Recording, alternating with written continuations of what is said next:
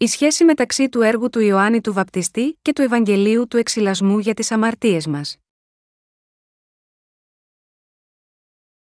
Κατά Ματθαίον 21 και 32 Διότι ήλθε προς εμά ο Ιωάννης εν οδό δικαιοσύνης, και δεν επιστεύσατε εις αυτόν οι τελώνε όμως και επόρνε επίστευσαν εις αυτόν εσείς δε ειδώντες δε μετεμελήθητε ύστερον, ώστε να πιστεύσετε εις αυτόν. Ο Ιωάννης ο Βαπτιστής που στάλθηκε από τον Θεό. Σχετικά με τον Ιωάννη τον Βαπτιστή, είναι γραμμένο στο Ευαγγέλιο κατά Ιωάννην, κεφάλαιο 1 εδάφια 6, 7, υπήρξε ένα άνθρωπος απεσταλμένος παρά Θεού, ονομαζόμενος Ιωάννης, ούτως ήλθεν ει μαρτυρίαν, διά να μαρτυρήσει περί του φωτός, διά να οι πάντες δέλτα γιώτα αυτού. Σε αυτή την περικοπή, ο Απόστολος Ιωάννης παρέχει μαρτυρία για τη σημασία του βαπτίσματος του Ιωάννη του Βαπτιστή, που έδωσε στον Ιησού σε σχέση με το Ευαγγέλιο της Σωτηρίας. Εδώ, μιλώντας για τον Ιωάννη τον Βαπτιστή, ο Ιησούς λέει: Ούτως ήλθεν εις μαρτυρίαν, διά να μαρτυρήσει περί του φωτός. Σίγμα, αυτή την περικοπή, μαρτυρεί το γεγονός ότι δεν ήταν άλλος από τον Ιωάννη τον Βαπτιστή, που μεταβίβασε όλες τις αμαρτίες του κόσμου μέσω του βαπτίσματος που έλαβε. Ο Ιωάννης ο Βαπτιστής μαρτύρησε για τον Ιησού, διά να πιστεύσουν οι πάντες ΔΕΛΤΑ γιώτα αυτού. Ο Απόστολος Ιωάννης μας λέει ότι με τη μαρτυρία του Ιωάννη του Βαπτιστή, όλοι οι άνθρωποι στον κόσμο μπορούν να πιστέψουν στην αλήθεια η οποία αναφέρει ότι ο Ισού έχει σώσει όλους τους αμαρτωλούς με το βάπτισμα που έλαβε και το αίμα του Σταυρού. Με άλλα λόγια, το χωρίο αυτό εννοεί ότι αν ο Ιωάννης ο Βαπτιστής δεν έδινε μαρτυρία για τη σωτηρία του ύδατος και του πνεύματος, οι άνθρωποι δεν θα μπορούσαν να γνωρίζουν τη σωτηρία με την οποία ο Ισού έσωσε τους αμαρτωλούς με το βάπτισμά του και το αίμα του Σταυρού. Κατά συνέπεια, η πίστη που δεν βασίζεται στη γνώση του γιατί ο Ιωάννης ο Βαπτιστής βάφτισε τον Ιησού είναι άχρηστη πίστη. Μόνο όσοι έχουν συναντήσει τον Ιησού με το Ευαγγέλιο του Ήδατος και του Πνεύματος μπορούν να γίνουν κάτοχοι της ορθής πίστης. Τι είδους άτομο είναι ο Ιωάννης ο Βαπτιστής; Σε μεγάλη ηλικία, ο ιερέας Ζαχαρίας και η σύζυγός του Ελισάβετ γέννησαν τον Ιωάννη τον Βαπτιστή χάρη στην πρόνοια του Θεού και έψαλαν δοξολογίες, και εσύ, παιδίον, προφήτης του υψίστου θέλεις ονομαστεί. Διότι θέλεις προπορευθεί προ προσώπου του κυρίου, ή στο να ετοιμάσεις τα σοδούς αυτού, ή στο να δώσεις γνώση σωτηρίας εις των λαών αυτού διά της αφέσεως των αμαρτιών αυτών, κατά Λουκάν 1, 76, 77. Ω προφήτης του υψίστου, ο αντιπρόσωπος όλης της ανθρωπότητας, ο Ιωάννης ο Βαπτιστής μεταβίβασε όλες τις αμαρτίες του κόσμου βαπτίζοντας τον Ιησού και κάλεσε τους ανθρώπους να πιστέψουν στον Ιησού Χριστό κηρύττοντας αυτό το Ευαγγέλιο μέσω του οποίου οι άνθρωποι μπορούν να λάβουν τη σωτηρία. Δεν ήταν άλλος από τον προφήτη Ιωάννη Βαπτιστή που κήρυξε τις καλές ειδήσεις για να μας πει ότι σωθήκαμε από την κρίση, αφού το βάπτισμα του Ιησού ήταν εξηλαίωση για όλες τις αμαρτίες μας. Ο Θεός έστειλε τον Ιωάννη τον Βαπτιστή Σίγμα, αυτό τον κόσμο ως εκπρόσωπο ολόκληρης της ανθρωπότητας, για να κάνει το έργο της μεταβίβασης των αμαρτιών του λαού προς τον Ιησού. Στο κατά Λουκάν 1, 78, λέει: Διάς πλάγχνα ελέους του Θεού ημών με τα οποία επεσκέφθη η Ανατολή έξι ύψους. Εδώ, η φράση με τα οποία σημαίνει ότι όλη η ανθρωπότητα πρέπει να φτάσει να δει τη σωτηρία μέσω του Ιωάννη του Βαπτιστή, Όπως ακριβώς και ο ήλιος που ανατέλει λάμπει πάνω σίγμα, αυτούς που κάθονταν στο σκοτάδι και τη σκιά του θανάτου. Ο Ισού έχει εξηλαιώσει όλες τις αμαρτίες της ανθρωπότητας. Σίγμα, αυτόν τον κόσμο, ποιος μας οδηγεί στο δρόμο της ειρήνης, ο Ισού. Δεδομένου ότι ο Ιωάννης μεταβίβασε όλες τις αμαρτίες μας στον Ιησού μέσω του βαπτίσματος, ο Ιωάννης ο Βαπτιστής έπρεπε να μας καθοδηγήσει στο Ευαγγέλιο με το οποίο ο κύριος έχει εξηλαιώσει όλες τις αμαρτίες μας. Α μάθουμε πιο συγκεκριμένα ποιος είναι ο Ιωάννης ο Βαπτιστής από τις γραφές. Αυτά τα λόγια είναι από το Καταλουκάν 1, 1, 14. Επειδή πολλοί επιχείρησαν να συντάξουν διήγηση περί των μετά πληροφορία βεβαιωμένων ει πραγμάτων, καθώς παρέδωσαν ει ημάς η ΑΠ αρχής γενόμενη αυτόπτε και υπηρέτε του λόγου, εφάνηκε ει εμέ εύλογον, ως της διηρεύνησα πάντα εξ αρχής ακριβώς, να συγγράψω κατά σειράν περί τούτων, κράτηστε Θεόφιλε, δι' αναγνωρίσεις την βεβαιότητα των πραγμάτων, περί των οποίων κατηχήθης. Υπήρξεν επί των ημερών Ηρόδου, του βασιλέως της Ιουδαίας, ιερεύστη το όνομα Ζαχαρίας εκ της εφημερίας Αβιά, και η γυνή αυτού ή το εκ των θυγατέρων του Ααρών, και το όνομα αυτής Ελισάβετ. Ήσαν δε αμφότεροι δίκαιοι ενώπιον του Θεού, περιπατούντες εν πάσε εντολές και της δικαιώμαση του κυρίου Άμεμπτη. και δεν είχον τέκνον, καθότι η Ελισάβετ ή το στήρα, και αμφότεροι ήσαν προβεβικότες στην ηλικίαν αυτών. Ενώ δε ιεράτευεν αυτός εν τη τάξη της εφημερίας αυτού ενώπιον του Θεού, κατά το έθος της ιερατείας έπεσεν εις αυτόν ο κλήρος να θυμιάσει εισελθώνει στον ναόν του κυρίου, και παν το πλήθος του λαού προσήφιε το έξω εν τη ώρα του θυμιάματος.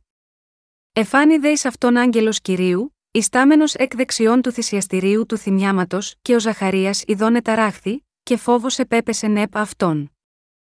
Είπε δε προς αυτόν ο άγγελος μη φοβού, Ζαχαρία διότι εισηκούστη η δέησή σου, και η γυνή σου Ελισάβετ θέλει γεννήσει Ιόνι σε, και θέλεις καλέσει το όνομα αυτού Ιωάννην.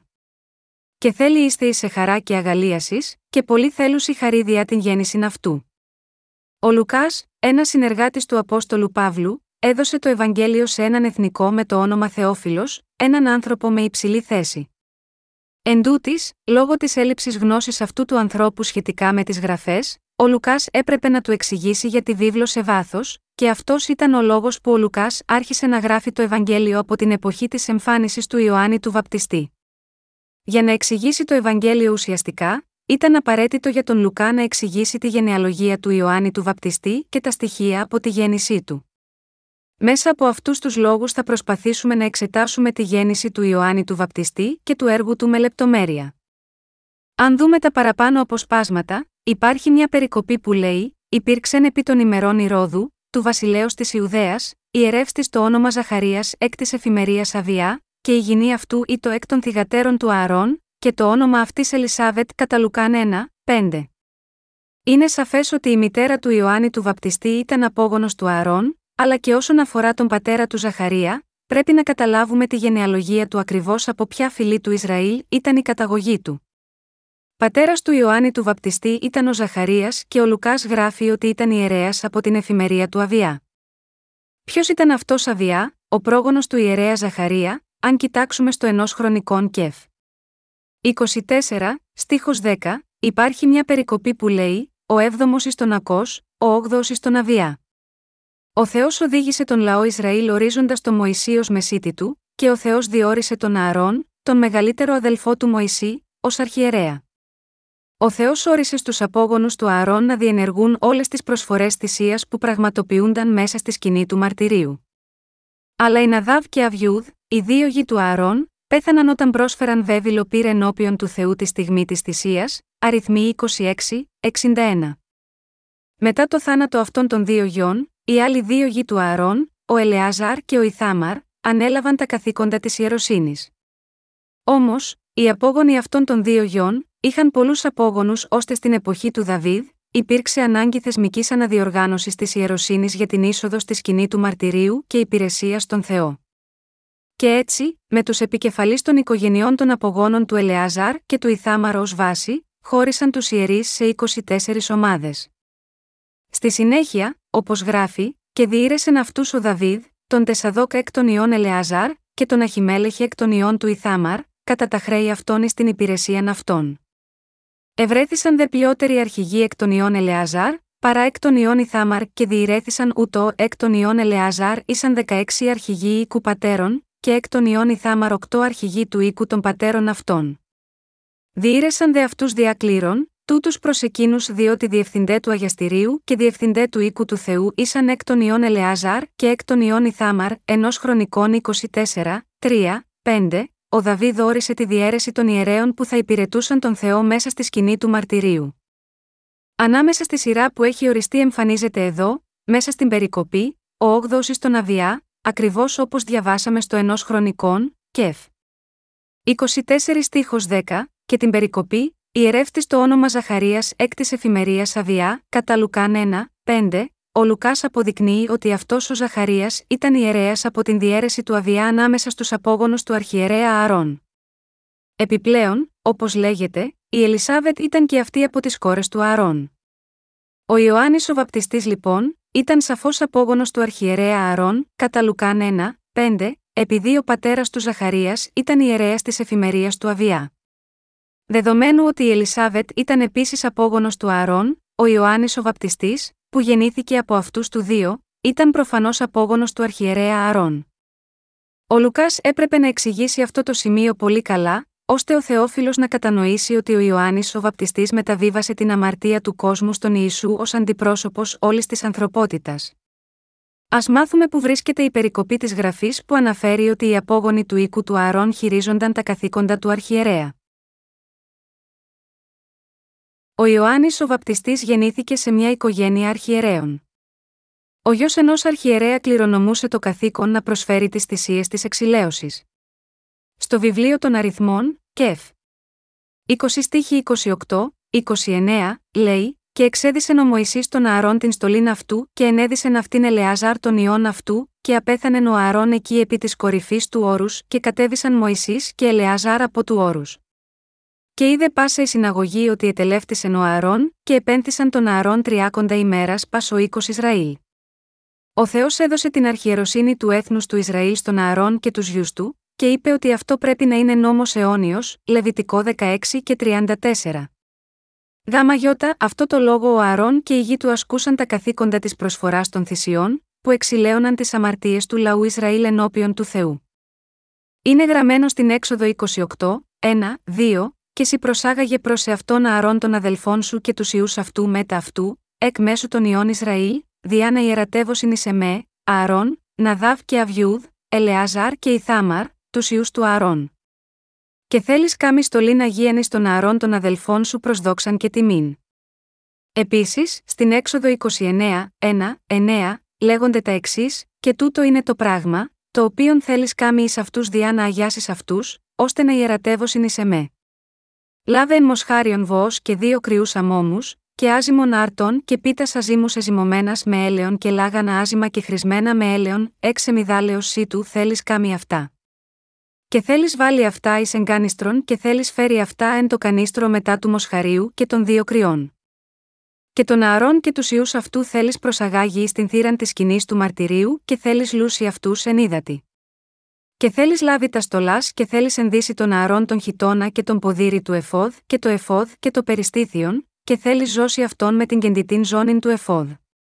Και θέλεις βάλει τη μήτραν επί την κεφαλήν αυτού, και θέλεις βάλει το άγιον διάδημα επί τη μήτραν. Τότε θέλεις λάβει το έλεον του χρήσματος και θέλεις χύσει εξ αυτού επί την κεφαλήν αυτού και θέλεις χρήση αυτών.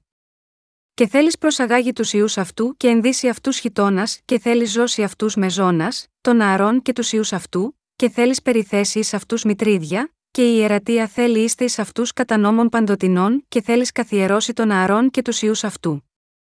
Έτσι, εξ ονόματος του έθνους του Ισραήλ, ο Θεός είχε τον οίκο του Ααρών, του μεγαλύτερου αδελφού του Μωυσή, να ασκούν τα καθήκοντα της αρχιεροσύνης, προσφέροντας στον Θεό τη θυσία της ημέρας της εξηλαίωσης.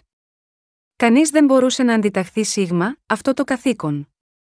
Η αρχιεροσύνη του οίκου του Ααρών ήταν εντολή ορισμένη από τον Θεό. Αυτή η αρχιεροσύνη δεν ήταν κάτι που καθένας μπορούσε να εκτελέσει. Μόνο οι αρχιερείς από τον οίκο του Ααρών μπορούσαν να μπουν στα Άγια των Αγίων μέσα στη σκηνή του μαρτυρίου μία φορά το χρόνο και να εκτελέσουν τα καθήκοντα του αρχιερέα. Μόνο αυτοί μπορούσαν να εξηλαιώσουν την αξία των αμαρτιών του λαού Ισραήλ για εκείνο το έτος, μια για πάντα.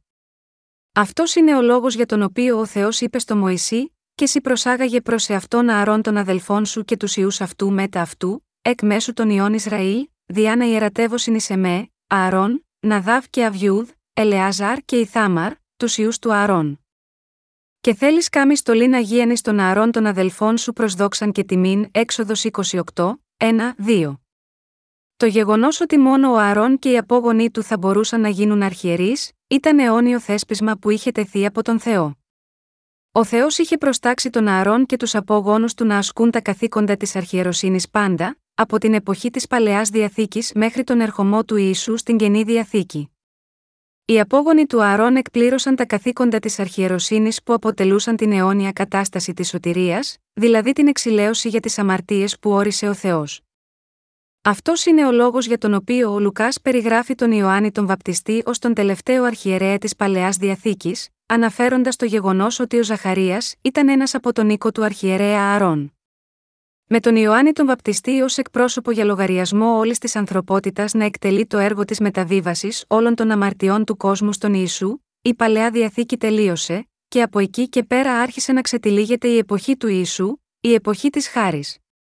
Ο Θεός μίλησε για την ιστορία της ανθρωπότητας χωρίζοντάς την σε περιόδους ή οικονομίες. Ο Ιωάννης ο Βαπτιστής βάπτισε τον Ιησού Χριστό. Επειδή ο Ιωάννης έκανε το βάπτισμα στον Ιησού, τον καλούμε Ιωάννη Βαπτιστή. Αλλά τι σημαίνει το βάπτισμα στην Αγία Γραφή, βάπτισμα στα ελληνικά, σημαίνει βυθίζω. Βαπτίζω στα ελληνικά, σημαίνει βυθίζω ή βυθίζω κάτω από το νερό, καθαρίζω με βύθιση ή κατάδυση, πλένω, καθαρίζω με νερό, πλένομαι, και κολυμπώ. Σημαίνει επίσης μεταβιβάζω ή μεταφέρω. Δεχόμενος το βάπτισμα από τον Ιωάννη, όλες οι αμαρτίες μεταβιβάστηκαν στον Ιησού και ο Ιησούς έγινε ο σωτήρας για τους πιστούς, αναλαμβάνοντας τις αμαρτίες όλου του κόσμου, πεθαίνοντας εξ ονόματός μας για την πληρωμή της αμαρτίας, και αναστήθηκε από τους νεκρούς. Ο κύριος έλαβε το βάπτισμα μέσω του οποίου ανέλαβε τις αμαρτίες για λογαριασμό μας και πέθανε στον Σταυρό. Αυτό έγινε επειδή ο μισθός της αμαρτίας είναι θάνατος. Επειδή η ιεροτελεστία του βαπτίσματος γίνεται με τη μορφή της κατάδυσης και την τοποθέτηση των χεριών, επίσης ονομάζεται η ιεροτελεστία της κατάδυσης. Και τα δύο έχουν την ίδια έννοια. Η λέξη βάπτισμα σημαίνει επίσης καθαρίζω. Το βάπτισμα που έλαβε ο Ισού από τον Ιωάννης στον Ιορδάνη ήταν το βάπτισμα για την άφεση των αμαρτιών, με το οποίο μας έχει καθαρίσει από τις αμαρτίες του κόσμου αναλαμβάνοντάς τις πάνω στο ίδιο του το σώμα. Επειδή όλες οι αμαρτίες της ανθρωπότητας είχαν μεταβιβαστεί στον Ιησού όταν έλαβε το βάπτισμα από τον Ιωάννη, μπορούμε να λάβουμε την σωτηρία πιστεύοντας σίγμα αυτό. Αν κοιτάξουμε σε βάθος την έννοια της βάπτισης του Ιησού, υπάρχουν τέσσερις έννοιες: καθαρίζω, μεταβιβάζω, μεταφέρω και θάβω. Οι άνθρωποι της παλαιάς διαθήκης, για να λάβουν την άφεση των αμαρτιών, έφερναν ζώα για θυσία όπως εγωπρόβατα, βοηδή και ούτω καθεξής, τα οποία έπρεπε να είναι χωρίς ψεγάδι, και τοποθετούσαν τα χέρια τους στο κεφάλι των ζώων για να μεταβιβάσουν τις αμαρτίες. Αυτό είναι ακριβώς το ίδιο με το βάπτισμα που έλαβε ο Ιησούς. Στην παλαιά διαθήκη, οι άνθρωποι έβαζαν τα χέρια τους σε ένα τράγο για να μεταβιβάσουν τις αμαρτίες του έθνου σε εκείνο τον τράγο, και επειδή ο τράγος είχε λάβει τη μεταβίβαση των αμαρτιών, έπρεπε να εξηλαιώσει τις αμαρτίες των ανθρώπων πεθαίνοντας. Στην παλαιά διαθήκη, ο αρχιερέας Αρών εκπροσωπούσε ολόκληρο το λαό του Ισραήλ. Εκπροσωπώντας το έθνος του Ισραήλ, ο αρχιερέας μεταβίβαζε τις αμαρτίες με την τοποθέτηση των χεριών στο κεφάλι του τράγου, και χύνοντας το αίμα του ζώου από το λαιμό του και στη συνέχεια βάζοντάς το στα κέρατα του θυσιαστηρίου του ολοκαυτώματος. Πρόσφερε την προσφορά για αμαρτία της ημέρας της εξηλαίωσης ενώπιον του Θεού, εξ ονόματος του λαού. Στην καινή διαθήκη, ο Ιωάννης ο Βαπτιστής ήταν ο αντιπρόσωπος όλης της ανθρωπότητας. Έτσι, ο Ιησούς ανέλαβε τις αμαρτίες του κόσμου, έχοντας λάβει το βάπτισμα από τον, και για να εξηλαιώσει τις αμαρτίες της ανθρωπότητας, έχισε το αίμα του και πέθανε στον Σταυρό. Με το να αναστηθεί από τους νεκρούς, σώζει τώρα όσους πιστεύουν σίγμα αυτόν. Ο μέγιστος μεταξύ εκείνων που γεννήθηκαν από γυναίκες. Αν κοιτάξουμε στον κατά Ματθαίον 11 και 11, ο Ιησούς μαρτυρεί για τον Ιωάννη τον Βαπτιστή, λέγοντας: Μεταξύ των γεννηθέντων υπόγυναικών δεν ηγέρθη μεγαλύτερος.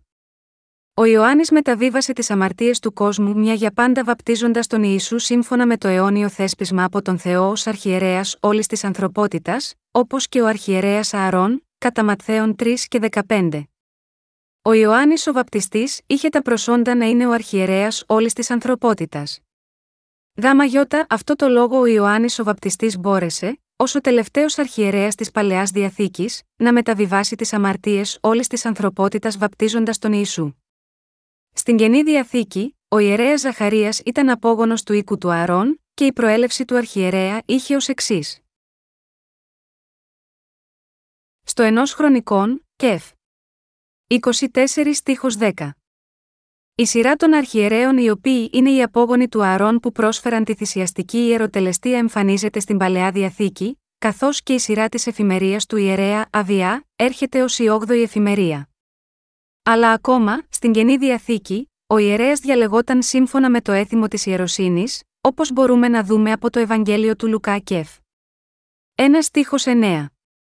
Ακριβώς όπως στην Παλαιά Διαθήκη, το πρόσωπο που επιλέχθηκε εδώ έγινε ο αρχιερέας, να αναλάβει την αρχιεροσύνη της Παλαιάς Διαθήκης και να εκτελέσει τα καθήκοντα.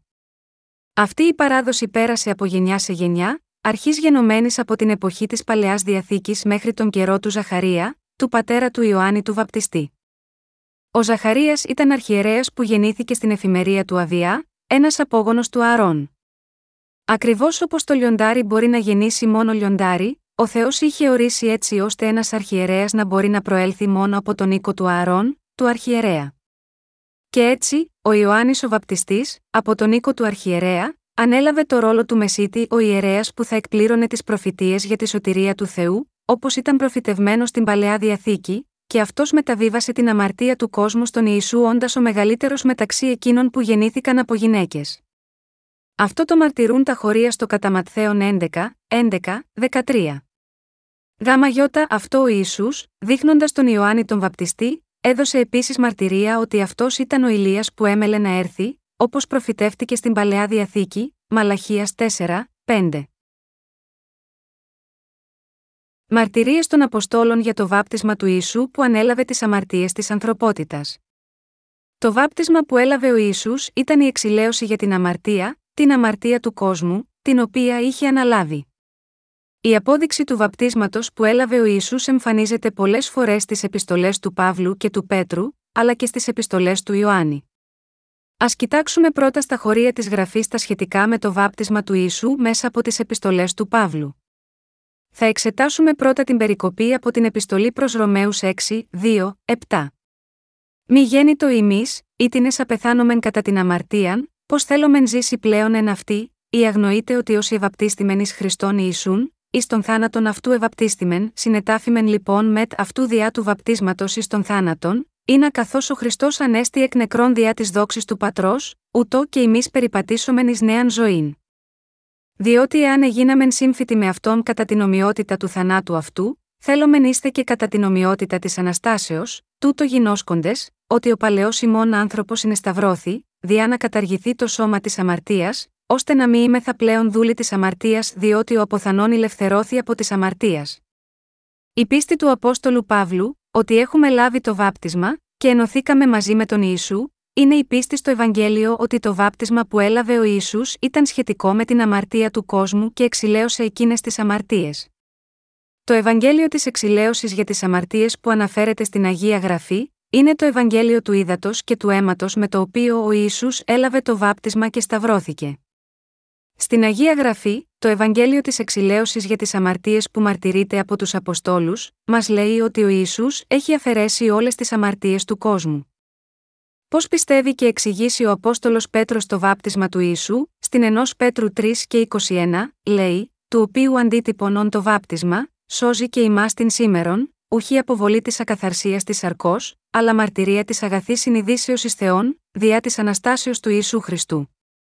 Ο Απόστολος Πέτρος λέει ότι το βάπτισμα που έλαβε ο Ισού από τον Ιωάννη είναι αντίτυπο της σωτηρίας του, έχοντας εξηλαιώσει τις αμαρτίες μας. Επιπλέον, ο Απόστολος Ιωάννης είπε: Της είναι ονικών των κόσμων ημίω πιστεύουν ότι ο Ισού είναι ο ιό του Θεού, ούτως είναι ο ελθόν δέλτα γιώτα, ύδατος και αίματος, Ιησούς ο Χριστός ουχή διά του ύδατος μόνον, αλλά διά του ύδατος και του αίματος και το πνεύμα είναι το οποίον μαρτυρεί, επειδή το πνεύμα είναι η αλήθεια. Διότι τρεις είναι οι μαρτυρούντες εν το ουρανό, ο πατήρ, ο λόγος και το άγιον πνεύμα, και ούτε οι τρεις είναι εν και τρεις είναι οι μαρτυρούντες εν τη γη, το πνεύμα και το είδωρ και το αίμα, και οι τρεις ούτε αναφέρονται εις το εν. 1 Ιωάννου 5, 5, 8. Ο Απόστολος Ιωάννης λέει ότι λαβαίνουμε τη σωτηρία του Θεού που έχει εξηλαιώσει όλες τις αμαρτίες μας, έχοντας πίστη στον σωτήρα που έχει έρθει με το νερό και το αίμα. Ποια είναι η σωστή πίστη όταν πιστεύουμε στον Ιησού Χριστό; Ομοίω, οι Απόστολοι λένε ότι το βάπτισμα, το νερό, που ο Ισού έλαβε είναι αντίτυπο της σωτηρίας που σώζει τους αμαρτωλούς, και ότι ο αναγεννημένος μπορεί να νικήσει τον κόσμο πιστεύοντας το Ευαγγέλιο της εξηλαίωσης για τις αμαρτίες, που τελειοποιήθηκε με το βάφτισμα και το αίμα του Ιησού. Έτσι, μπορούμε να δούμε ότι υπάρχει μεγάλη διαφορά μεταξύ της πίστης που πίστευαν οι Απόστολοι και της πίστη των θεολόγων σήμερα, που πιστεύουν μόνο στο αίμα του Σταυρού. Οι θεολόγοι αυτές τις μέρες πιστεύουν μόνο στο αίμα του Ιησού, αλλά η γραφή μαρτυρεί ότι οι αμαρτωλοί μπορούν να λάβουν τη σωτηρία μόνο όταν πιστέψουν τόσο στο βάπτισμα του Ιησού όσο και στο αίμα του Σταυρού μαζί. Έτσι, πρέπει να γνωρίσουμε σωστά και να πιστέψουμε στο Ευαγγέλιο με το οποίο ο Ισού εξηλαίωσε όλες τις αμαρτίες μας με το βάπτισμά του και το αίμα του. Και το βάπτισμα που ο Ιησούς έλαβε και το αίμα του Σταυρού, είναι απαραίτητα στοιχεία για την ολοκλήρωση του τέλειου Ευαγγελίου. Είναι το Ευαγγέλιο που έχει εξηλαιώσει όλες τις αμαρτίες του κόσμου. Στην παλαιά διαθήκη και την καινή διαθήκη, είναι γραμμένο ότι το Ευαγγέλιο της εξηλαίωσης για τις αμαρτίες, είναι το Ευαγγέλιο του βαπτίσματος και του αίματος, και αυτό καθαρίζει όλες τις αμαρτίες του κόσμου. Ο Ματθαίος, ένας μαθητής του Ιησού, γράφει στο κατά Ματθαίον 3, 15, 16, Αποκριθείς δε ο Ιησούς είπε προς αυτόν άφες τώρα διότι ούτως είναι πρέπον ει να εκπληρώσομεν πάσαν δικαιοσύνην. Τότε αφήνει αυτόν. Και βαπτιστής ο Ιησούς ανέβη ευθύς από του ύδατος και ιδού, νύχθησαν εις αυτόν οι ουρανοί, και είδε το πνεύμα του Θεού καταβαίνον ως περιστεράν και ερχόμενον επ αυτόν. Εδώ, ο Θεός μας λέει ότι όλες οι αμαρτίες του κόσμου μεταβιβάστηκαν στον Ιησού όταν δέχτηκε το βάπτισμα από τον Ιωάννη. Μαρτυρεί τη δικαιοσύνη της σωτηρίας που ο Θεός έχει τελειοποιήσει με το Ευαγγέλιο με το οποίο εξηλαίωσε τις αμαρτίες μας. Δεχόμενος το βάπτισμα, ο Ιησούς ανέλαβε τις αμαρτίες όλων των ανθρώπων του κόσμου και μαρτύρησε τη σωτηρία του επί τρία χρόνια. Μετά από αυτά τα τρία χρόνια, πέθανε στον Σταυρό χύνοντας το αίμα του και αναστήθηκε την τρίτη ημέρα. Με τον τρόπο αυτό έχει τελειοποιήσει τη σωτηρία για όλους όσοι πιστεύουν σίγμα, αυτή την αλήθεια, και τώρα κάθεται στα δεξιά του θρόνου του Θεού Πατέρα. Επίσης, οι μαθητές του Ιησού λένε, Ούτω και ο Χριστός, άπαξ προσφερθείς διά να σηκώσει τα αμαρτία πολλών, θέλει φανεί εκ δευτέρου χωρίς αμαρτίας εις τους προσμένοντας αυτόν διά σωτηρίαν Εβραίους 9 και 28. Η περικοπή αυτή σημαίνει ότι ο κύριος θα εμφανιστεί για δεύτερη φορά σε εκείνους, οι οποίοι τον περιμένουν χωρίς αμαρτία. Δηλαδή, σίγμα αυτούς που, με πίστη, έχουν λάβει τη σωτηρία μέσω του εξυλασμού για τις αμαρτίες, πιστεύοντας το βάπτισμα που έλαβε ο Ιησούς και το αίμα του Σταυρού. Και ιδού φωνή εκ των ουρανών, λέγουσα ούτως είναι ο ιό μου αγαπητός, εις τον οποίον ευηρεστήθην κατά Ματθαίων 3 και 17. Αυτή η περικοπή αναφέρεται στο γεγονός ότι αυτός στον οποίο μεταβιβάστηκαν όλες οι αμαρτίες του κόσμου με το βάπτισμα και εξηλαίωσε εκείνες τις αμαρτίες, δεν είναι άλλος από τον Ιησού. Μερικοί θεολόγοι δεν γνωρίζουν καθόλου την αλήθεια με την οποία ο Ισού έχει εξηλαιώσει τις αμαρτίες της ανθρωπότητας με το βάπτισμα και το αίμα του. Είναι πνευματικά τυφλοί. Είναι ανίκανοι να πάρουν τα νερά που βρίσκονται πάνω από το στερέωμα, δηλαδή τον καθαρό λόγο. Εξαιτίας αυτού, οι άνθρωποι πιστεύουν αόριστα ότι ο Ισού ανέλαβε τις αμαρτίες του κόσμου με κάποιο τρόπο, αλλά αυτό είναι μια λογική που προέρχεται από την άγνοια της βάπτισης του Ιησού που αποτελεί το Ευαγγέλιο της εξηλαίωσης των αμαρτιών. Όμως, ακριβώς όπως το έθνος του Ισραήλ στην παλαιά διαθήκη ελευθερωνόταν από τις αμαρτίες από τον Αρχιερέα με τη μεταβίβαση των αμαρτιών με την τοποθέτηση των χεριών του στα ζώα της θυσίας, και ότι τα ζώα αυτά στη συνέχεια έχιναν το αίμα τους, ο Ισού έχει σώσει την ανθρωπότητα σύμφωνα με αυτό που ο ίδιος έχει υποσχεθεί. Ο Ιησούς ήταν το αρνί της θυσίας στην καινή διαθήκη. Είχε ανάγκη από τον Ιωάννη τον Βαπτιστή, τον αντιπρόσωπο όλης της ανθρωπότητας, που θα μεταβίβαζε όλες τις αμαρτίες του κόσμου στον Ιησού. Αυτός ήταν ο λόγος που ο Θεός Πατέρας έστειλε τον Ιωάννη τον Βαπτιστή Σίγμα, αυτή τη γη έξι μήνες πριν αποστείλει τον Ιησού. Ο Ιωάννης ο Βαπτιστής ήταν υπηρέτης του Θεού που ήταν ήδη προφητευμένος στο βιβλίο του Μαλαχία στην παλαιά διαθήκη δεν ήταν άλλος από τον απεσταλμένο του Θεού που προφήτεψε ο Μαλαχίας 3, 1, 3. Επίσης, αν κοιτάξουμε στο κατά 11, 10, 11 στην καινή διαθήκη, ο κύριος έπρεπε να λάβει το βάπτισμα που θα του μεταβίβαζε όλες τις αμαρτίες της ανθρωπότητας, ως ο σωτήρας, και ότι θα εξηλαίωνε τις αμαρτίες τους. Έτσι, ο Ιησούς χρειαζόταν έναν υπηρέτη του Θεού που θα του έδινε το βάπτισμα. Αυτός είναι ο λόγος για τον οποίο ο Ιωάννης μεταβίβασε την αμαρτία του κόσμου στον Ιησού με το βάπτισμα, υπακούοντας την εντολή του Ιησού, άφες τώρα διότι ούτως είναι πρέπον ει να εκπληρώσομεν πάσαν δικαιοσύνην κατά Ματθαίων 3 και 15. Το αρνί της θυσίας κατά τις ημέρες της παλαιάς διαθήκης, έχανε τη ζωή του για να αναλάβει μόνο τις αμαρτίες ενός μόνο ανθρώπου ή ενός μόνο έθνους. Αλλά ο Ιησούς Χριστός, ο ιό του Θεού, ήρθε στη γη και άνοιξε την εποχή της καινής διαθήκης. Ανέλαβε τις αμαρτίες του κόσμου χωρίς να αφήσει κανένα ίχνος πίσω, για να εξηλαιώσει όλες τις αμαρτίες όλης της ανθρωπότητας. Στη συνέχεια, έπρεπε να πεθάνει για να πληρώσει την ποινή της εξηλαίωσης για τις αμαρτίες. Προκειμένου ο Ιησούς να λυτρώσει για πάντα την ανθρωπότητα από τις αμαρτίες του κόσμου, έπρεπε να εξηλαιώσει όλες τις αμαρτίες του κόσμου βαπτιζόμενος από τον Ιωάννη τον Βαπτιστή και στη συνέχεια να αναστηθεί τρεις ημέρες μετά το θάνατό του στον Σταυρό. Ο Θεός έχει σώσει αυτούς που πιστεύουν στο Ευαγγέλιο του βαπτίσματος και του αίματος του Ιησού, από όλες τις αμαρτίες. Ο Ιωάννης ο Βαπτιστής ήταν ένας αγγελιαφόρος του Θεού. Το κατά Ματθαίον 11, 11, 14 μαρτυρεί για τον Ιωάννη τον Βαπτιστή. Α διαβάσουμε το κεφ. 11, στίχος 7 έως 14, ενώ δε ούτε ανεχώρουν, Ήρχισε ο Ιησούς να λέγει προς τους όχλους περί του Ιωάννου τι εξήλθετε εις την έρημον να είδητε, κάλαμον υπό ανέμους αλευόμενων, αλλά τι εξήλθετε να είδητε, άνθρωπον ενδεδειμένων μαλακά ημάτια, ιδού, ή τα μαλακά φορούνται σαν της οίκης των βασιλέων ευρίσκονται. Αλλά τι εξήλθετε να είδητε προφήτην, ναι, σας λέγω, και περισσότερον προφήτου. Διότι ούτως είναι, περί του οποίου είναι γεγραμμένον. Ιδού, εγώ αποστέλω τον άγγελόν μου προ προσώπου σου, ώστε θέλει κατασκευάσει την οδόν σου έμπροσθέν σου. Αληθώς σας λέγω, μεταξύ των γεννηθέντων υπόγυναικών δεν ηγέρθη μεγαλύτερος Ιωάννου του Βαπτιστού, πλην ο μικρότερος εν τη βασιλεία των ουρανών είναι μεγαλύτερος αυτού. Από δε των ημερών Ιωάννου του Βαπτιστού έως του νυν η βασιλεία των ουρανών βιάζεται, και οι βιαστέ αρπάζουσιν αυτήν. Διότι πάντες οι προφήτε και ο νόμος έως Ιωάννου προεφήτευσαν. Και αν θέλετε να δεχθείτε τούτο, αυτός είναι ο Ηλίας, ώστε έμελε να έλθει. Οι άνθρωποι πήγαν στην έρημο για να δουν τον Ιωάννη τον Βαπτιστή. Ο Ιωάννης ο Βαπτιστής καλούσε τους ανθρώπους να μετανοήσουν. Όταν ο Ισού είδε τον κόσμο να πηγαίνει για να δει τον Ιωάννη τον Βαπτιστή, είπε: Για ποιο λόγο πήγατε στην έρημο, υπάρχει ένας άνθρωπος ντυμένος με μαλακά ρούχα, όσοι φορούν μαλακά ρούχα είναι στα σπίτια των βασιλέων. Αλλά στην έρημο ήταν ο προφήτης Ιωάννης ο Βαπτιστής. Αυτά τα λόγια του Ιησού λένε την αλήθεια ότι ο Θεός όρισε τον Ιωάννη τον Βαπτιστή ως εκπρόσωπο της ανθρωπότητας, καθώς επίσης και για να δώσει το βάπτισμα στον Ιησού. Καθώς ο Ισού έδωσε προσωπικά μαρτυρία για τον Ιωάννη τον Βαπτιστή, είπε: Γιατί πήγατε στην έρημο, γιατί πήγατε σε έναν άνθρωπο ντυμένο με τρίχες καμήλας, έναν άνθρωπο σαν αγριάνθρωπο, τι πήγατε να δείτε, πήγατε να δείτε έναν άνθρωπο ντυμένο με μαλακά ρούχα, ένας τέτοιος άνθρωπος είναι στα σπίτια των βασιλιάδων. Αλλά, αυτός είναι μεγαλύτερος από τους βασιλιάδες, και επίσης, αυτός μαρτύρησε ότι ο Ιωάννης ο Βαπτιστής ήταν μεγαλύτερος μεταξύ εκείνων που γεννήθηκαν από γυναίκες, λέγοντας: Γιατί πήγατε εκεί έξω, μήπως θέλατε να δείτε έναν προφήτη, ναι, αυτός είναι περισσότερο από προφήτης.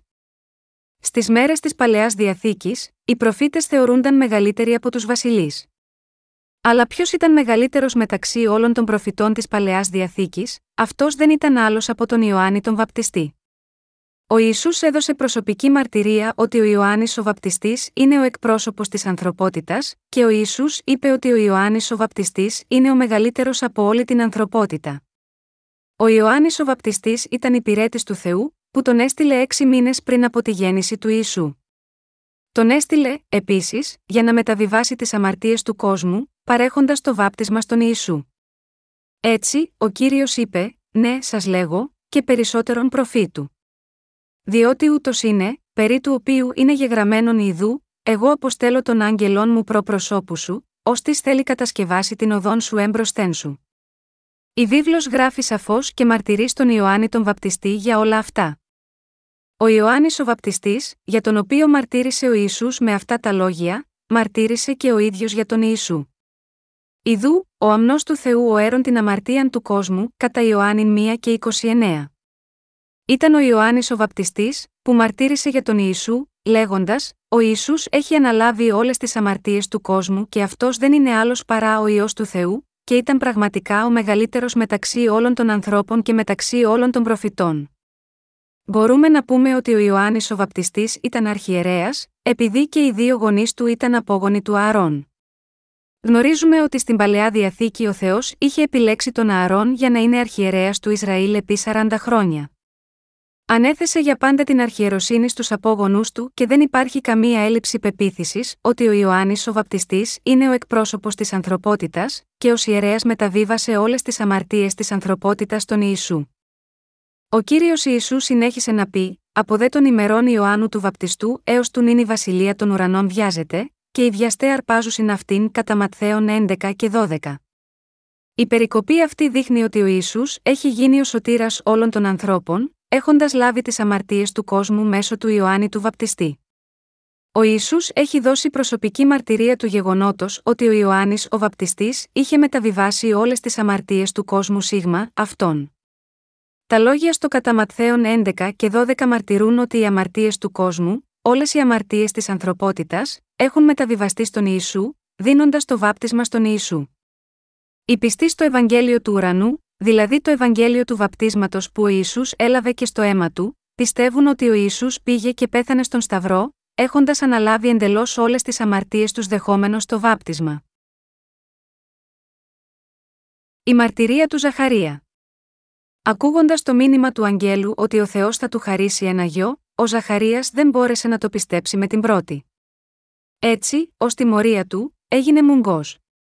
Αργότερα, βλέποντας τον λόγο του Θεού να εκπληρώνεται, ονόμασε το μωρό Ιωάννη, όπως είχε παραγγείλει ο Άγγελος. Στη συνέχεια, η γλώσσα του λύθηκε και μπόρεσε να μιλήσει. Στη συνέχεια, γεμάτος με το άγιο πνεύμα, ο Ζαχαρίας άρχισε να υμνεί τον Θεό με τα ακόλουθα λόγια, και Ζαχαρίας ο πατήρ αυτού επλήστη πνεύματος Αγίου και προεφήτευσε, λέγον ευλογητός κύριος ο Θεός του Ισραήλ, διότι επεσκέφθη και έκαμε λύτρωσιν στον λαόν αυτού, και ανοίγηρεν εις ημάς κέρας σωτηρίας εν το οικό Δαβίδ του δούλου αυτού, καθώς ελάλησε διά στόματος των Αγίων, τον απ αιώνος προφητών αυτού, σωτηρίαν εκ των εχθρών ημών και εκ της χειρός πάντων των μισούντων ημάς, διά να εκπληρώσει. Το έλεος αυτού προς τους πατέρας ημών και να ενθυμηθεί την Αγίαν Διαθήκην αυτού, των όρκων, τον οποίων όμως επρο Αβραάμ τον πατέρα ημών, ότι θέλει δώσει εις ημάς. Να ελευθερωθόμεν εκ της χειρός των εχθρών ημών και να λατρεύομεν αυτόν αφόβος ενωσιότητη και δικαιοσύνη ενώπιον αυτού πάσα στα ημέρα τη ζωή ημών. Και εσύ, παιδίον, προφήτης του υψίστου θέλεις ονομαστεί. Διότι θέλεις προπορευθεί προ προσώπου του κυρίου, εις το να ετοιμάσεις τα σοδούς αυτού, εις το να δώσεις γνώσιν σωτηρίας εις των λαών αυτού διά της αφέσεως των αμαρτιών αυτών διά πλάγχνα ελέους του Θεού ημών με τα οποία επεσκέφθη ημάς Ανατολή εξ ύψους, διά να φωτίσει τους καθημένους εν σκότη και σκιά θανάτου, ώστε να κατευθύνει τους πόδας ημών εις οδόν ειρήνης. Το δε πεδίον ήρξανε και δυναμού το κατά το πνεύμα, και ή το εν τεσσερίμη έως της ημέρας καθ είναι έμελε να αναδειχθεί προς τον Ισραήλ, κατά Λουκάν 1, 67, 80. Σε αυτή την περικοπή, ο πατέρας έκανε προφητείες για το τι είδους προφήτης θα γίνει στο μέλλον ο Ιωάννης ο Βαπτιστής, και πώς θα επιτελέσει την ιεροσύνη. Επίσης, προφήτευσε ότι ο Ιωάννης ο Βαπτιστής θα ήταν υπηρέτης του Θεού. Ειδικά προφήτεψε, και εσύ, παιδίον, προφήτης του υψίστου θέλεις ονομαστεί. Διότι θέλεις προπορευθεί προ προσώπου του κυρίου, ει το να ετοιμάσεις τα σοδούς αυτού, εις το να δώσει γνώσιν σωτηρίας εις των λαών αυτού διά της αφέσεως των αμαρτιών αυτών, κατά Λουκάν 1, 76, 77. Αυτή η περικοπή προφητεύει για το Ευαγγέλιο. Μέσω του Ευαγγελίου του Ήδατος και του Πνεύματος, ο Ιωάννης ο Βαπτιστής γίνεται μάρτυρας της αλήθειας για όσους από εμάς πιστεύουμε στον Ιησού. Ο Ιωάννης ο βαπτιστής μας είπε ότι λάβαμε την άφεση των αμαρτιών πιστεύοντας το βάπτισμα και το αίμα του Ιησού, που είναι ο εξυλασμός για τις αμαρτίες μας. Προκειμένου να εξηλαιώσει τις αμαρτίες μας, ο Ιησούς ανέλαβε όλες τις αμαρτίες του κόσμου μέσω του βαπτίσματος που έλαβε από τον Ιωάννη. Επίσης, ο Ιωάννης έδωσε μαρτυρία στο γεγονός ότι είχε μεταβιβάσει όλες τις αμαρτίες του κόσμου βαπτίζοντας τον Ιησού. Με άλλα λόγια, μέσω της μαρτυρίας του, ο Ιωάννης ο βαπτιστής μας έκανε να γνωρίζουμε για τη σωτηρία μέσω του εξυλασμού των αμαρτιών. Ο καθένας μας πρέπει να σωθεί από τις αμαρτίες πιστεύοντας στο βάπτισμα και το αίμα του Ιησού. Επίσης, μέσα από τη μαρτυρία του Ιωάννη του Βαπτιστή, όλοι ανακαλύψαμε ότι ο Ισού ήταν ο σωτήρας που έχει εξηλαιώσει όλες τις αμαρτίες. Αν οι άνθρωποι δεν γνώριζαν για το Ευαγγέλιο της εξηλαίωσης για τις αμαρτίες, που εκπληρώθηκε μέσα από το βάπτισμα που δόθηκε στον Ιησού από τον Ιωάννη τον Βαπτιστή, πώς θα μπορούσαν να είναι 100% σίγουροι ότι ο Ισού ήταν πράγματι ο σωτήρας τους; Εάν ένας άνθρωπος δεν γνωρίζει την αλήθεια για το Ευαγγέλιο της εξηλαίωσης των αμαρτιών, δεν υπάρχει ούτε σωτηρία ούτε αιώνια ζωή για αυτό το συγκεκριμένο πρόσωπο. Αν επρόκειτο να πιστέψετε στον Ιησού χωρίς να γνωρίζετε το έργο του Ιωάννη του Βαπτιστή, η πίστη σας θα ήταν μια ατελής πίστη και εσείς θα ζούσατε μια ατελή χριστιανική ζωή. Θα κάνατε πράγματα όπως το να στηρίζεστε μόνο σε δόγματα που αναφέρονται από τη θεολογία. Ωστόσο, αν γνωρίζετε ποιος ήταν ο Ιωάννης ο βαπτιστής και την αλήθεια για το τι είδους βάπτισμα έδωσε στον Ιησού για τη σωτηρία που εξηλαίωσε τις αμαρτίες της ανθρωπότητας, θα σωθείτε από όλες τις αμαρτίες, έχοντας πίστη στην αλήθεια. Στο βιβλίο της Γένεσης, οι ιστορίες αρχίζουν από τότε που δεν υπήρχε αμαρτία, από τον Αδάμ και την Εύα, των πρώτων ανθρώπων, μέχρι τις ημέρες του Αβραάμ που ήταν απόγονος του Σιθ και του Συμμετά που ο Αδάμ και η Εύα αμάρτησαν, ως τις μέρες των απόγονων του Ιακώβ. Στο βιβλίο της Εξόδου, είναι γραμμένη η αρχή των ημερών του νόμου. Μετά τη διέλευση της Ερυθράς θάλασσας, οι Ισραηλίτες έλαβαν τις εντολές στην έρημο συν μέσω του Μωυσή και έζησαν σύμφωνα με τους νόμους αυτούς. Και κατά τη διάρκεια αυτών των ημερών του νόμου, ο Θεός έδωσε στο λαό του Ισραήλ το σύστημα θυσιών της σκηνής του μαρτυρίου. Ο Θεός του ζήτησε να προσφέρουν θυσίες με τις οποίες ο αρχιερέας θα μεταβίβαζε τις αμαρτίες του λαού με την τοποθέτηση των χεριών στο κεφάλι του από διοπομπαίου τράγου, και στη συνέχεια μέσα από το θάνατο του θύματος για λογαριασμό του λαού, οι οποίες εξηλαίωναν τις αμαρτίες. Αλλά, αυτή η εποχή του νόμου λύγει με την έναρξη της εποχής της χάρης. Δηλαδή, με τον Ιησού όταν έλαβε το βάπτισμα. Όλη η σωτηρία που υποσχέθηκε με την εξηλαίωση για τις αμαρτίες κατά τη διάρκεια της εποχής της παλαιάς διαθήκης, τελείωσε με το βάπτισμα που δόθηκε στον Ιησού από τον Ιωάννη.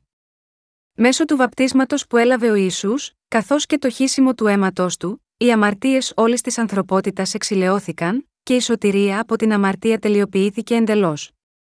Ο ιερέας Ζαχαρίας άκουσε τον Θεό να του λέει ότι αυτός θα του χαρίσει ένα γιο.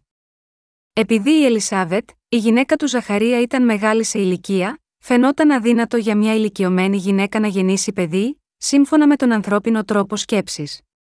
Αλλά η γυναίκα του Ζαχαρία έμεινε έγκυος και η κοιλιά της ξεκίνησε να μεγαλώνει ακριβώς όπως είχε πει ο Θεός. Έξι μήνες μετά από αυτό, η Παρθένος Μαρία άρχισε επίσης να είναι έγκυος. Ένας άγγελος εμφανίστηκε στη Μαρία και της είπε το ίδιο, ευλογημένη εκείνη που βρήκε χάρη, και η Μαρία έπεσε κάτω και είπε: Ιδού η δούλη του κυρίου. Α γίνει σε μένα σύμφωνα με το λόγο σου κατά Λουκάν 1 και 38. Και έτσι, έχοντας επάνω της τη χάρη του Θεού, η Μαρία έλαβε την ευλογία να γεννήσει τον Ιησού Χριστό. Ωστόσο, αυτό το περιστατικό της Μαρίας, μια παρθένα να μείνει έγκυος, μπορεί να αποκληθεί μόνο ως ευλογία. Στην πραγματικότητα εκείνη την εποχή ήταν κάτι καταδικαστέο υπό την εντολή για εκείνους που διαπράττουν μοιχεία, σύμφωνα με τους Ιουδαϊκούς νόμους. Όπως όμως ήταν τότε αλλά ακόμα και τώρα, όταν μια γυναίκα χωρίς σύζυγο γεννήσει παιδί αυτό είναι μεγάλη ντροπή. Έχει ως αποτέλεσμα να εμποδιστεί να παντρευτεί ποτέ. Όμως, η χάρη του Θεού έκανε τη Μαρία να απολαμβάνει τιμή και δόξα, αντί να αντιμετωπίσει τις αγωνίες της σάρκας. Αφού ομολόγησε την πίστη της, η Μαρία άρχισε να εγκυμονεί και η κοιλιά της μεγάλωνε. Το γεγονός είναι ότι η σύλληψη του Ιησού από τη Μαρία έγινε διά του Αγίου Πνεύματος όπως ακριβώς ήταν το μήνυμα που παραδόθηκε από τον άγγελο του Θεού. Έτσι, ο Ιησούς Χριστός, ο σωτήρας μας, γεννήθηκε μέσα στο σώμα της Παρθένου Μαρίας. Η Μαρία δεν ήταν απόγονος του Αρών. Ήταν απόγονος του Ιούδα. Ο Ιωσήφ, που ήταν αραβωνιασμένος με τη Μαρία, ήταν επίσης απόγονος του Ιούδα. Έτσι, ο Ισού Χριστός γεννήθηκε στην οικογένεια των βασιλέων. Επειδή ο Ισού Χριστός είναι ο βασιλιάς, έπρεπε να γεννηθεί μέσα από ένα σπίτι βασιλιάδων. Στην ίδια αλυσίδα συλλογιστικής, επειδή ο Ιωάννης ο Βαπτιστής ήρθε ως ο τελευταίος αρχιερέας, έπρεπε να έρθει από οίκο αρχιερέων, από τους απόγονους του Ααρών. Ο Θεός έστειλε τον Ιησού, και πριν από τον Ιησού έστειλε τον Ιωάννη τον Βαπτιστή, τον μεγαλύτερο προφήτη και υπηρέτη του Θεού. Μόνο με αυτόν τον τρόπο εκπληρώθηκαν οι προφητείες της παλαιάς διαθήκης, και είναι δυνατόν σίγμα, εμάς να πιστέψουμε σωστά στον Θεό. Επειδή η αρχιεροσύνη είναι κάτι που ορίστηκε αιώνια από τον Θεό, οι αμαρτίες του κόσμου έπρεπε να μεταβιβαστούν στον Ιησού με το βάπτισμα μέσα από έναν απόγονο του Ααρών, και αυτός ήταν ο Ιωάννης, ως ο τελευταίος αρχιερέας της ανθρωπότητας, ο οποίος έφερε εις πέρα στο έργο αυτό. Ο Ααρών ήταν ο πρώτος αρχιερέας του Ισραήλ και ήταν ο μεγαλύτερος αδελφός του Μωυσή. Ο προπάπος του ήταν ο γιος του Ιακώβ Λεβί. Ο παππούς του ήταν ο Καάθ. Ο πατέρας του ήταν ο Αϊμιράμ. Η μητέρα του ήταν η Ιωχαβέθητα και αδελφή του ήταν η Μαριάμ, έξοδος 6, 16, 20. Ο Αρών είχε γιους που ονομάζονταν Ναδάβα Βιούδ, Ελεάζαρ και Ιθάμαρ, έξοδος 6 και 23, αριθμοί 3, 2. Από τη στιγμή που ο Μωυσής έλαβε από τον Θεό την κλίση του για την έξοδο της Αιγύπτου, ο Αρών βοήθησε τον Μωυσή, ο οποίος ήταν βραδίγλωσσος, και ο Αρών μιλούσε γάμα γιώτα, αυτόν, έξοδος 4 και 10, 7 και 10. Επίσης, όταν έγινε η διαθήκη μεταξύ του Θεού και του Ισραήλ στο όρο Σινά, ο Μωυσής, μαζί με τον Ααρών και τους δύο γιους του και 70 από τους πρεσβύτερους του Ισραήλ, είδαν τον Θεό, και έφαγαν και ήπιαν εκεί. Αυτό δείχνει ότι ήταν επισήμως εκπρόσωποι του λαού του Ισραήλ, έξοδος 24, 1, 11. Στη συνέχεια, από τη στιγμή που ο Θεός τους πρόσταξε να χτίσουν τη σκηνή του μαρτυρίου για το λαό του Ισραήλ, ο Ααρών και οι τέσσερις γη του, έλαβαν από τον Θεό το χρήσμα και έλαβαν την ιεροσύνη, αφού πρώτα καθιερώθηκαν, έξοδος 29, 1, 9, 40, 13, 6. Ο Ααρών, ως ο πρώτος αρχιερέας του Ισραήλ, κράτησε την ιεροσύνη για 40 χρόνια, και για το λόγο αυτό η φυλή του Ρουβίν διαμαρτυρήθηκε επειδή ο Ααρών χρήστηκε ως αρχιερέας. Αλλά, σύμφωνα με την εντολή του Θεού, η ράβδος του Αρών που αντιπροσώπευε τη φυλή του Λεβί ανάμεσα στις ράβδους των 12 φυλών, άνθησε και έκανε αμύγδαλα. Έτσι αποδείχθηκε ότι η ιεροσύνη δόθηκε στον οίκο του Αρών από τον Θεό, αριθμοί 17, 1, 10. Όταν ο Αρών πέθανε σε ηλικία 123 ετών, τα ρούχα του Αρών φορέθηκαν από τον Ελεάζαρ τον γιο του και ο Ελεάζαρ έγινε αρχιερέας στη θέση του Αρών, αριθμοί 20, 23, 29. Ο συγγραφέας της επιστολής προς Εβραίους επιμαρτύρησε το γεγονός ότι ο Αρών ήταν ο αρχιερέας της γης και ότι ο Ισού ήταν ο αρχιερέας του ουρανού, Εβραίους 7, 11, 28. Είναι σαφές ότι ο Ιωάννης ο Βαπτιστής ήταν ο αρχιερέας που μπορούσε να δώσει το βάπτισμα στον Ιησού για να εξηλαιωθεί η αμαρτία του κόσμου. Ο Ιησούς μαρτυρεί το γεγονός ότι ο Ιωάννης ο Βαπτιστής είναι ο αντιπρόσωπος όλης της ανθρωπότητας. Όπως είναι γραμμένο στο κατά Ματθαίον 11, 10, 11, διότι ούτως είναι, περί του οποίου είναι γεγραμμένον ιδού, εγώ αποστέλω τον άγγελόν μου προ προσώπου σου, ώστε θέλει κατασκευάσει την οδόν σου έμπροσθέν σου. Αληθώς σας λέγω, μεταξύ των γεννηθέντων υπόγυναικών δεν ηγέρθη μεγαλύτερος Ιωάννου του Βαπτιστού, πλην ο μικρότερος εν τη βασιλεία των ουρανών είναι μεγαλύτερος αυτού. Ο Ιωάννης ο Βαπτιστής λειτουργήσε την ιεροσύνη μεταβιβάζοντας τις αμαρτίες της ανθρωπότητας στον Ιησού, τον αμνό της θυσίας του Θεού. Η πύλη του ουρανού άνοιξε από τις μέρες του Ιωάννη του Βαπτιστή. Όταν ξεκινάμε να κάνουμε ένα συγκεκριμένο έργο, προετοιμαζόμαστε για να κάνουμε αυτό το έργο με επιτυχία. Παρόμοια, προκειμένου να σβήσει την αμαρτία του κόσμου, ο Θεός είχε ετοιμάσει τον Ιωάννη τον Βαπτιστή πρώτα απ' όλα. Εδώ είναι τα στοιχεία, αρχή του Ευαγγελίου του Ιησού Χριστού, Ιού του Θεού. Καθώς είναι γεγραμμένον εν τι προφήτες Ιδού, εγώ αποστέλω τον άγγελόν μου προ προσώπου σου, ώστε θέλει κατασκευάσει την οδόν σου έμπροσθεν σου φωνή όντω εν τη ερήμο, ετοιμάσατε την οδόν του κυρίου, ευθείας κάμετε τα στρίβους αυτού. Ήτο ο Ιωάννης βαπτίζον εν τη ερήμο και κηρύττων βάπτισμα μετανία εις άφεση αμαρτιών. Και εξήρχοντο προς αυτόν όλος ο τόπος της Ιουδαίας και οι Ιεροσολυμίτε, και ευαπτίζοντο πάντες εν το Ιορδάνη ποταμό υπ' αυτού, εξομολογούμενοι τα αμαρτία αυτών.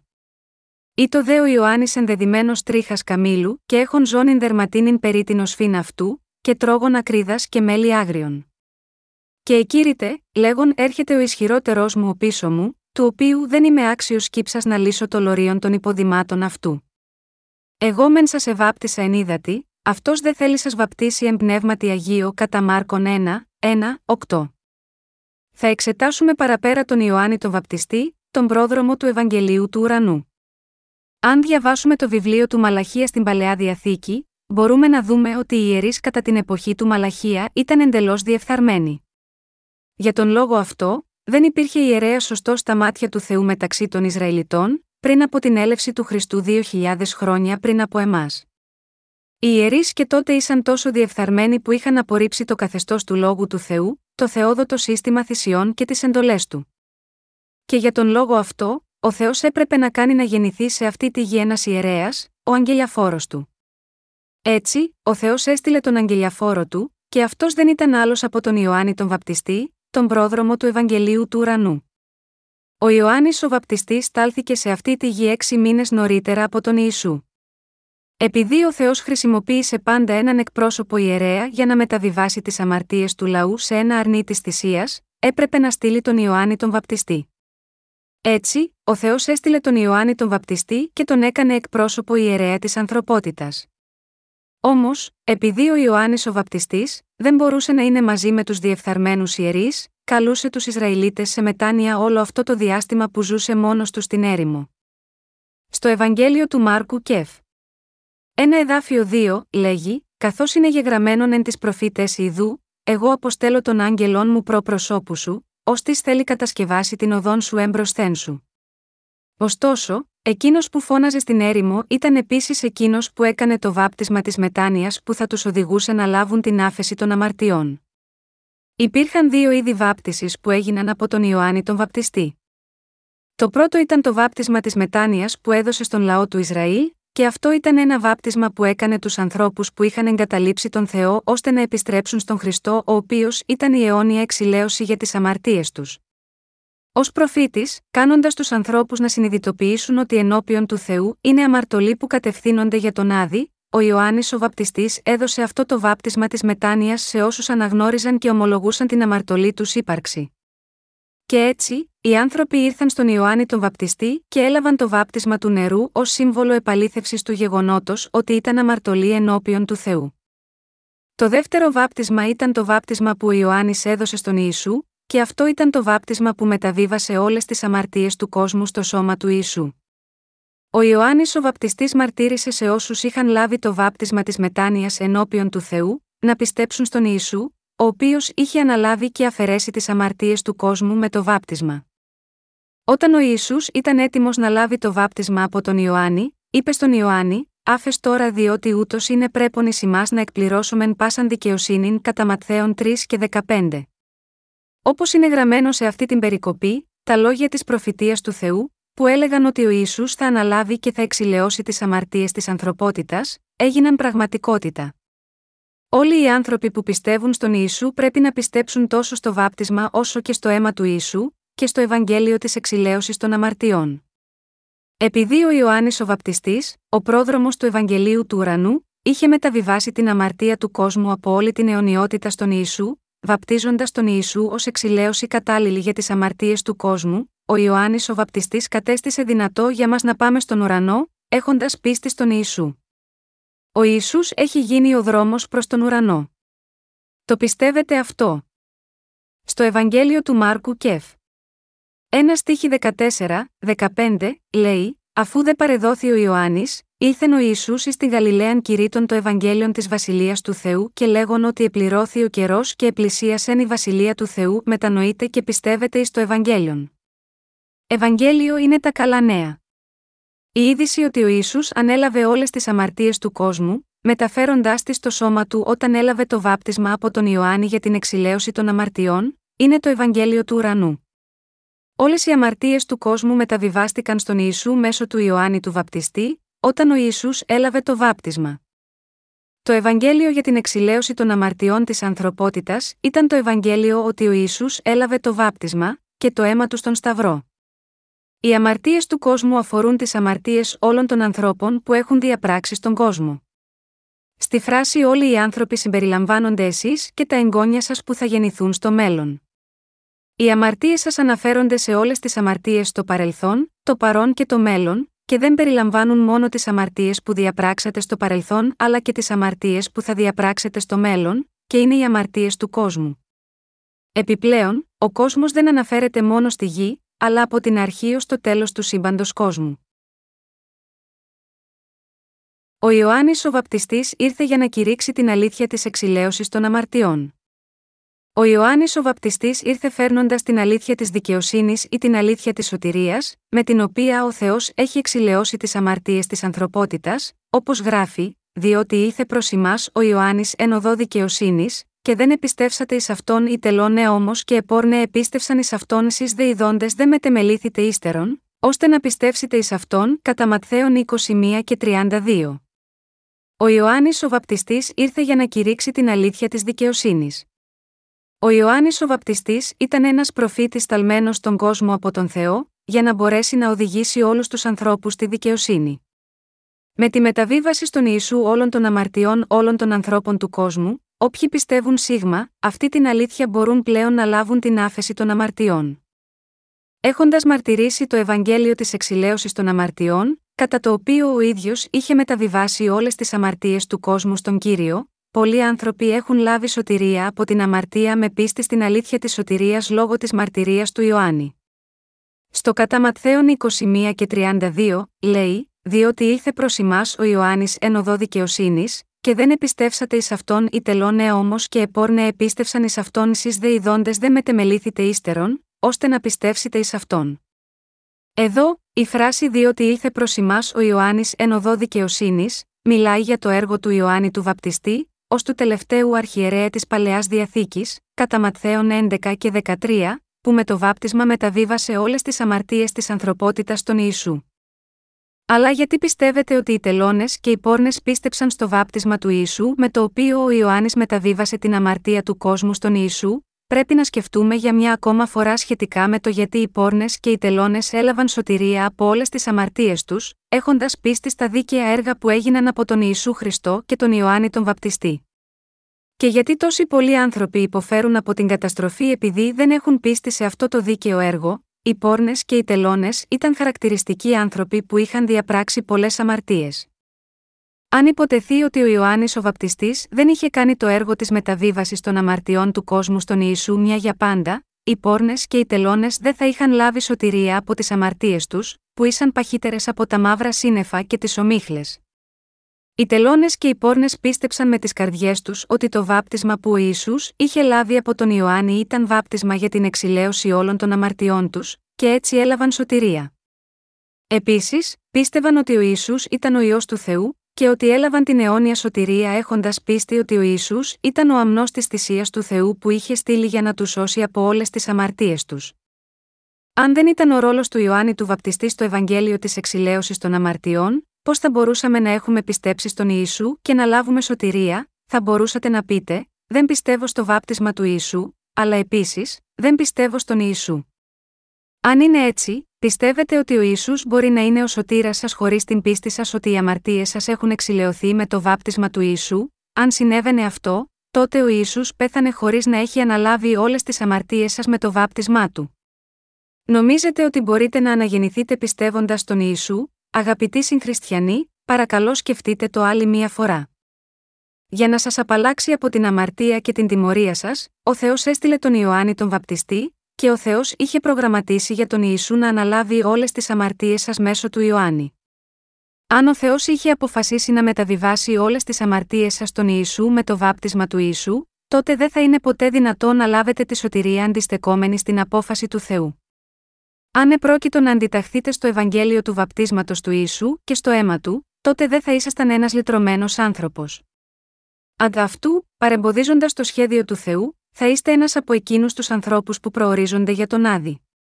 Ελπίζω ότι θα σκεφτείτε με τον νου σας πόσο καλή είναι αυτή η πίστη, με βάση τον λόγο της αλήθειας.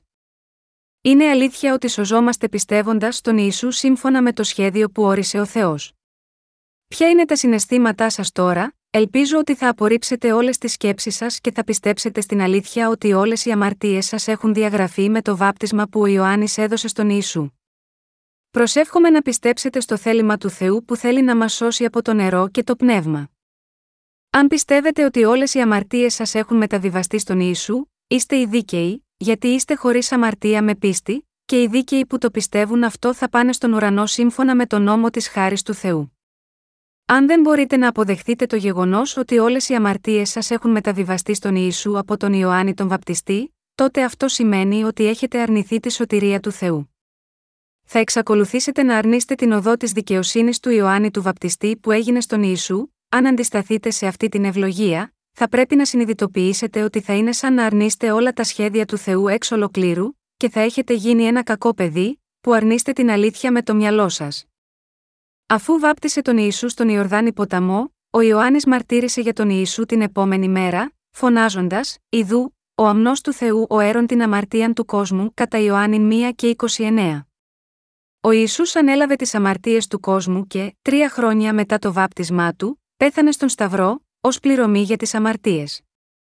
Η αμαρτία δεν έχει κανένα βάρος. Δεν έχει χρώμα, ως μη σχήμα, και δεν κάνει ήχους. Επειδή κανείς δεν μπορεί να την αντιληφθεί μέσω των αισθήσεων, όραση, όσφρηση, γεύση, ακοή και αφή, οι άνθρωποι δεν μπορούν να την αισθάνονται μόνοι τους.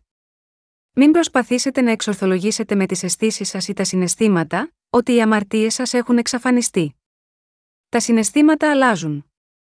Όμως, επειδή είναι ο λόγος του Θεού, η αλήθεια ότι ο Ιησούς καθάρισε την αμαρτία του κόσμου, δεν αλλάζει σε όλη την αιωνιότητα.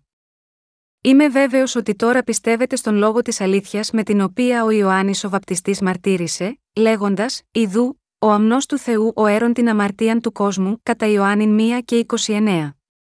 Ο Ισού μαρτύρησε για τρία χρόνια, λέγοντας Εγώ είμαι η οδός και η αλήθεια και η ζωή κατά Ιωάννη 14, 6, και μαρτύρησε ότι η εξηλαίωση για τις αμαρτίες της ανθρωπότητας ήταν το βάπτισμα που έλαβε ο Ισού και το αίμα του.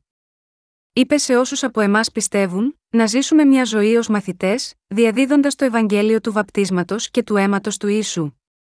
Αγαπητοί συγχριστιανοί, ο προφήτης Ισαΐας είπε: Ο καιρός της ταπεινώσεως αυτής επληρώθη, ότι η ανομία αυτή συνεχωρήθη διότι έλαβεν εκ τη χειρός κυρίου διπλάσιον δια πάσα στα αμαρτία αυτής, Ισαΐας 40, 2. Ναι, αυτό είναι αλήθεια. Ο Ισού μας έχει σώσει αναλαμβάνοντας τις δικές σας και τις δικές μου αμαρτίες, μέσω του βαπτίσματος που έλαβε από τον Ιωάννη και πεθαίνοντας τον Σταυρό για την πληρωμή τους, και ύστερα αναστήθηκε. Το πρώτο πράγμα που έκανε ο Θεός για να εξηλαιώσει τις αμαρτίες των ανθρώπων και να μας σώσει, ήταν η αποστολή του Ιωάννη του Βαπτιστή. Για να σώσει εμάς τους αμαρτωλούς από τις αμαρτίες, είναι γεγονός ότι ο Θεός πρώτα έστειλε τον Ιωάννη τον Βαπτιστή, τον πρέσβη του Βασιλιά. Αυτό το λέει η Αγία Γραφή. Στο βιβλίο του Μαλαχία στην Παλαιά Διαθήκη, Κεφ. 3 εδάφιο 1, λέει: Ιδού, εγώ αποστέλω τον άγγελόν μου και θέλει κατασκευάσει την οδόν έμπροσθέν μου και ο κύριος, τον οποίον συζητείτε, εξέφνης θέλει ελθεί στον ναόν αυτού, ναι, ο άγγελος της διαθήκης, τον οποίον θέλετε ιδού, έρχεται. Είναι η περίπτωση που ο Θεός είχε υποσχεθεί να στείλει τον Ιωάννη τον Βαπτιστή, τον αγγελιοφόρο του Θεού, στο βιβλίο του Μαλαχία της Παλαιάς Διαθήκης.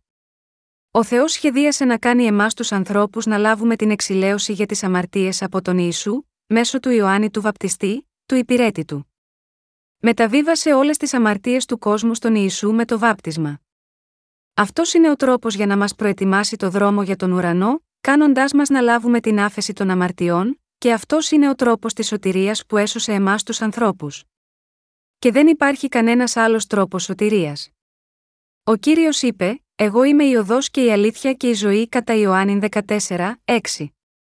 Ότι ο Ιησούς εξηλαίωσε όλες τις αμαρτίες μας, αναλαμβάνοντας τις αμαρτίες μας μέσω του βαπτίσματος και πεθαίνοντας τον Σταυρό, είναι ο τρόπος και η αλήθεια που μας δίνει τη δυνατότητα να σωθούμε. Και πιστεύοντας αυτό, μπορούμε να κερδίσουμε τη νέα ζωή. Έχετε κι εσείς μεταβιβάσει όλες τις αμαρτίες σας στον Ιησού, όταν ο Ιωάννης μεταβίβασε όλες τις αμαρτίες του κόσμου στον Ιησού βαπτίζοντάς τον, πιστεύετε σε αυτή την αλήθεια, ήταν το σχέδιο του Θεού, που ορίστηκε από αυτόν και ταιριαστό στον σοφό Θεό.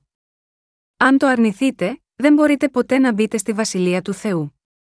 Για να σας σώσει, ο Ισού έλαβε το βάπτισμα του Ιωάννη και εξηλαίωσε όλες τις αμαρτίες μας. Ελπίζω ότι πιστεύετε στον δρόμο της σωτηρίας που ανοίχθηκε από τον Ιησού. Ελπίζω για όλους σας, να μην αρνηθείτε το δρόμο προς τη ζωή. Από δε των ημερών Ιωάννου του Βαπτιστού έως του νυν η βασιλεία των ουρανών βιάζεται, και οι βιαστέ αρπάζουσιν αυτήν κατά Ματθαίων 11 και 12. Βιάζεται σημαίνει ότι οι άνθρωποι που πιστεύουν στο γεγονός ότι όλες οι αμαρτίες του κόσμου μεταβιβάστηκαν στον Ιησού όταν έλαβε το βάπτισμα από τον Ιωάννη τον Βαπτιστή θα μπουν με τόλμη στη βασιλεία των ουρανών με πίστη, επειδή δεν έχουν αμαρτίες. Τώρα, η βασιλεία των ουρανών ανήκει σε αυτούς που πιστεύουν ότι οι αμαρτίες του κόσμου μεταβιβάστηκαν στον Ιησού μέσω του Ιωάννη του Βαπτιστή. Όποιος πιστεύει στο Ευαγγέλιο της Εξηλαίωσης για τις αμαρτίες με το οποίο ο Ιωάννης ο Βαπτιστής μεταβίβασε όλες τις αμαρτίες του κόσμου στον Ιησού, θα σωθεί χωρίς αποτυχία. Αγαπητοί χριστιανοί, ποιος είναι αυτός που προετοιμάζει το δρόμο για τη βασιλεία των ουρανών για μας; Ο Θεός λέει: Ιδού, εγώ αποστέλω τον άγγελόν μου και θέλει κατασκευάσει την οδόν έμπροσθέν μου. Αυτό σημαίνει ότι εκείνος είχε προετοιμάσει τον Ιωάννη τον Βαπτιστή από πριν, για να μπορούμε εμείς να μπούμε στη βασιλεία των ουρανών. Με την εκτέλεση του έργου της μεταβίβασης των αμαρτιών μας στον Ιησού Χριστό, ο Ιωάννης ο Βαπτιστής μας έχει κάνει δίκαιους χωρίς καμία αμαρτία και παιδιά του Θεού. Μας προετοίμασε ώστε να μπορούμε να μπούμε στη βασιλεία των ουρανών. Με το να είναι ο εκπρόσωπος καθενός από εμάς, ο Ιωάννης ο Βαπτιστής Αγγελιαφόρος ταλμένο προσωπικά από τον Θεό, προετοίμασε το δρόμο για λογαριασμό μας, ώστε να μπορέσουμε να πάμε στη βασιλεία των ουρανών. Ο Ιωάννης ο Βαπτιστής προετοίμασε το δρόμο για εμάς τους ανθρώπους ώστε να αναγεννηθούμε. Τότε έρχεται ο Ισού από της Γαλιλαίας εις τον Ιορδάνην προς τον Ιωάννην διά να βαπτιστεί υπ' αυτού. Ο δε Ιωάννης εκόλει ένα αυτόν, λέγον, Εγώ χρίαν έχω να βαπτιστώ υπό σου, και σι έρχεσαι προς εμέ, αποκριθείς δε ο Ισού είπε προς αυτόν άφες τώρα διότι ούτως είναι πρέπον ει να εκπληρώσομεν πάσαν δικαιοσύνην. Τότε αφήνει αυτόν. Και βαπτιστής ο Ισού ανέβη ευθύς από του ύδατος και ιδού, νύχθησαν εις αυτόν οι ουρανοί, και είδε το πνεύμα του Θεού καταβαίνον ως περιστεράν και ερχόμενον επ αυτόν και ιδού φωνή εκ των ουρανών, λέγουσα ούτως είναι ο ιό μου ο αγαπητός, εις τον οποίον ευηρεστήθην κατά Ματθαίων 3, 13, 17. Ο Ιωάννης ο Βαπτιστής πραγματοποίησε το δίκαιο έργο.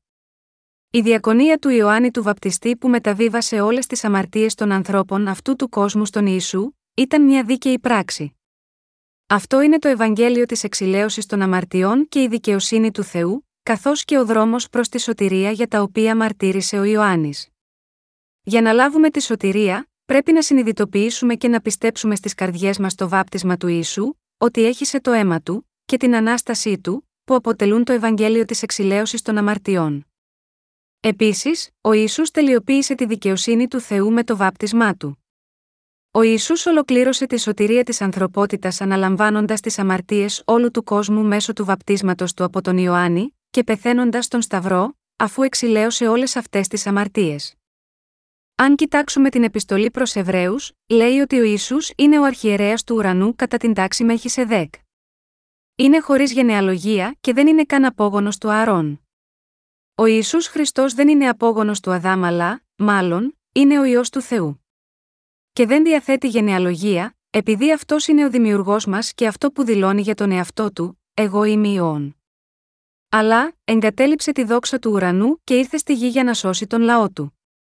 Όταν ο λαός που εκείνος δημιούργησε για να τους ευλογήσει λαχταρούσε για τη ζωή, αφού έπεσε στην αμαρτία εξαιτίας των πειρασμών του διαβόλου, εκείνος ήρθε στη γη με ανθρώπινη σάρκα και έλαβε το βάπτισμα στον Ιορδάνη ποταμό, για να σώσει την ανθρωπότητα με την εξηλαίωση όλων των αμαρτιών τους.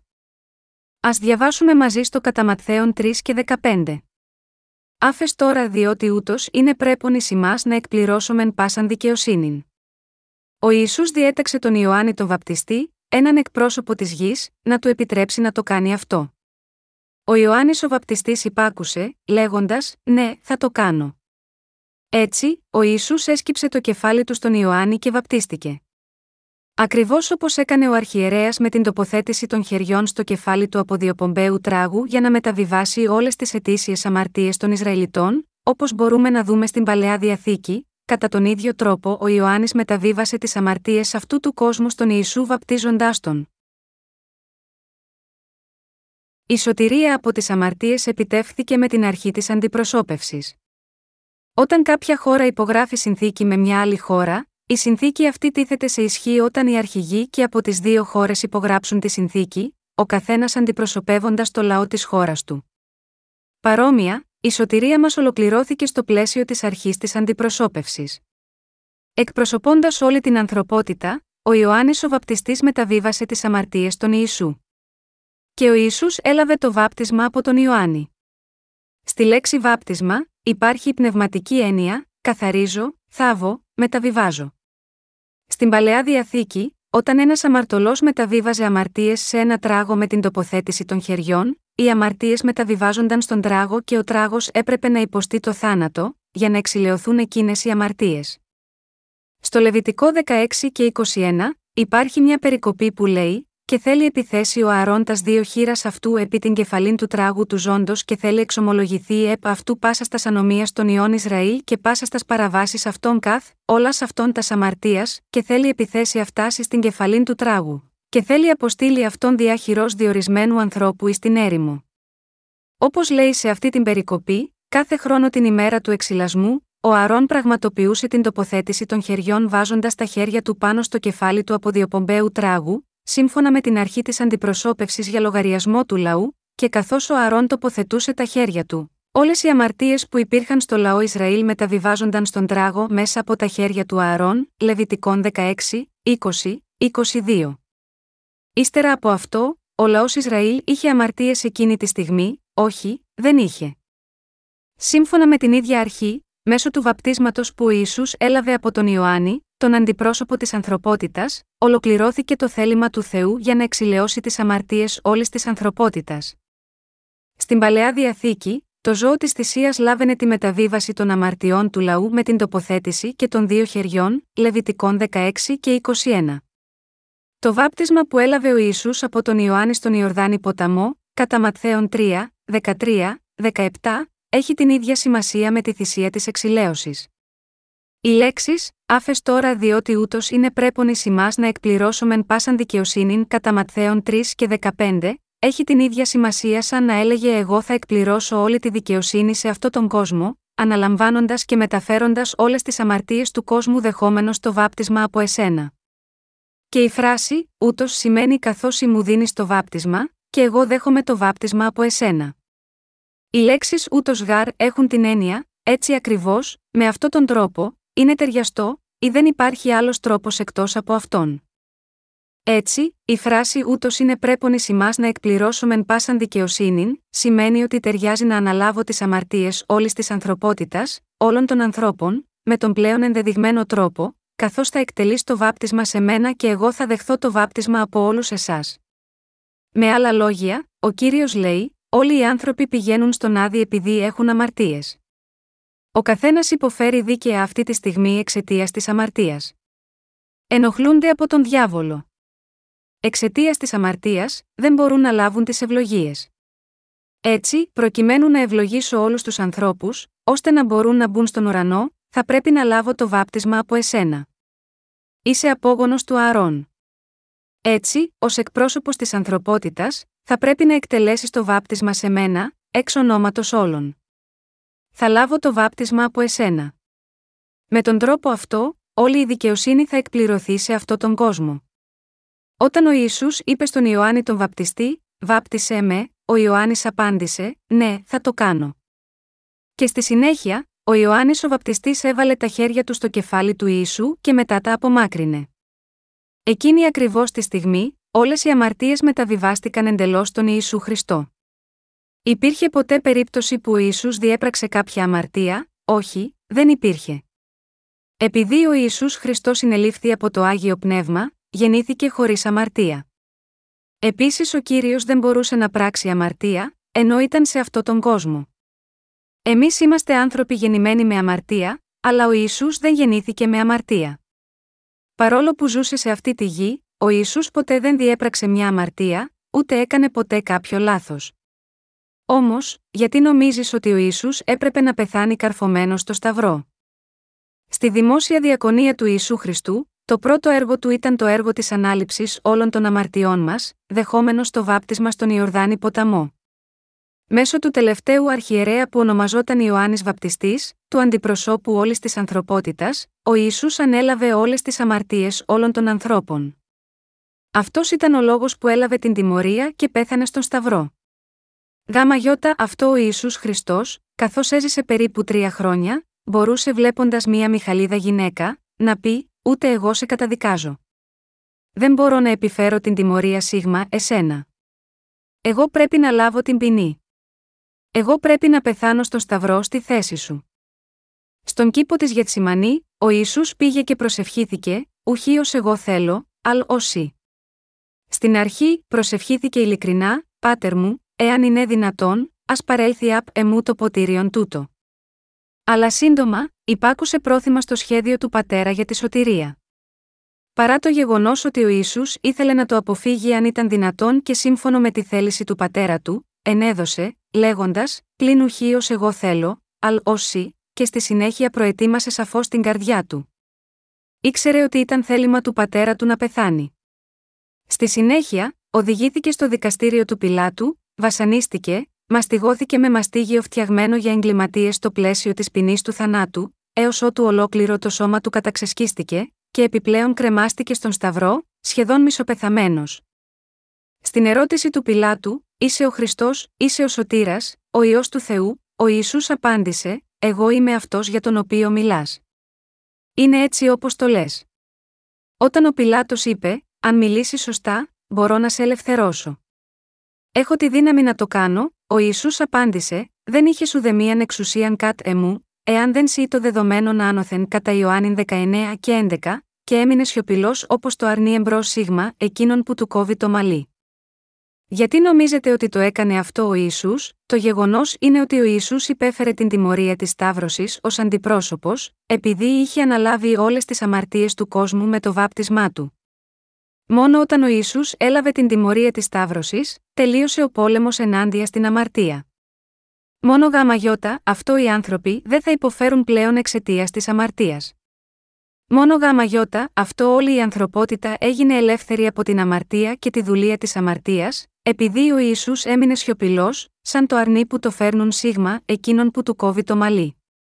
Αυτό είναι το Ευαγγέλιο του βαφτίσματος και του αίματος του Ιησού που εξηλαίωσε τις αμαρτίες όλης της ανθρωπότητας.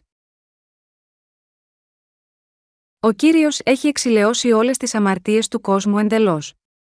Στο Ευαγγέλιο κατά Ιωάννην Κεφ.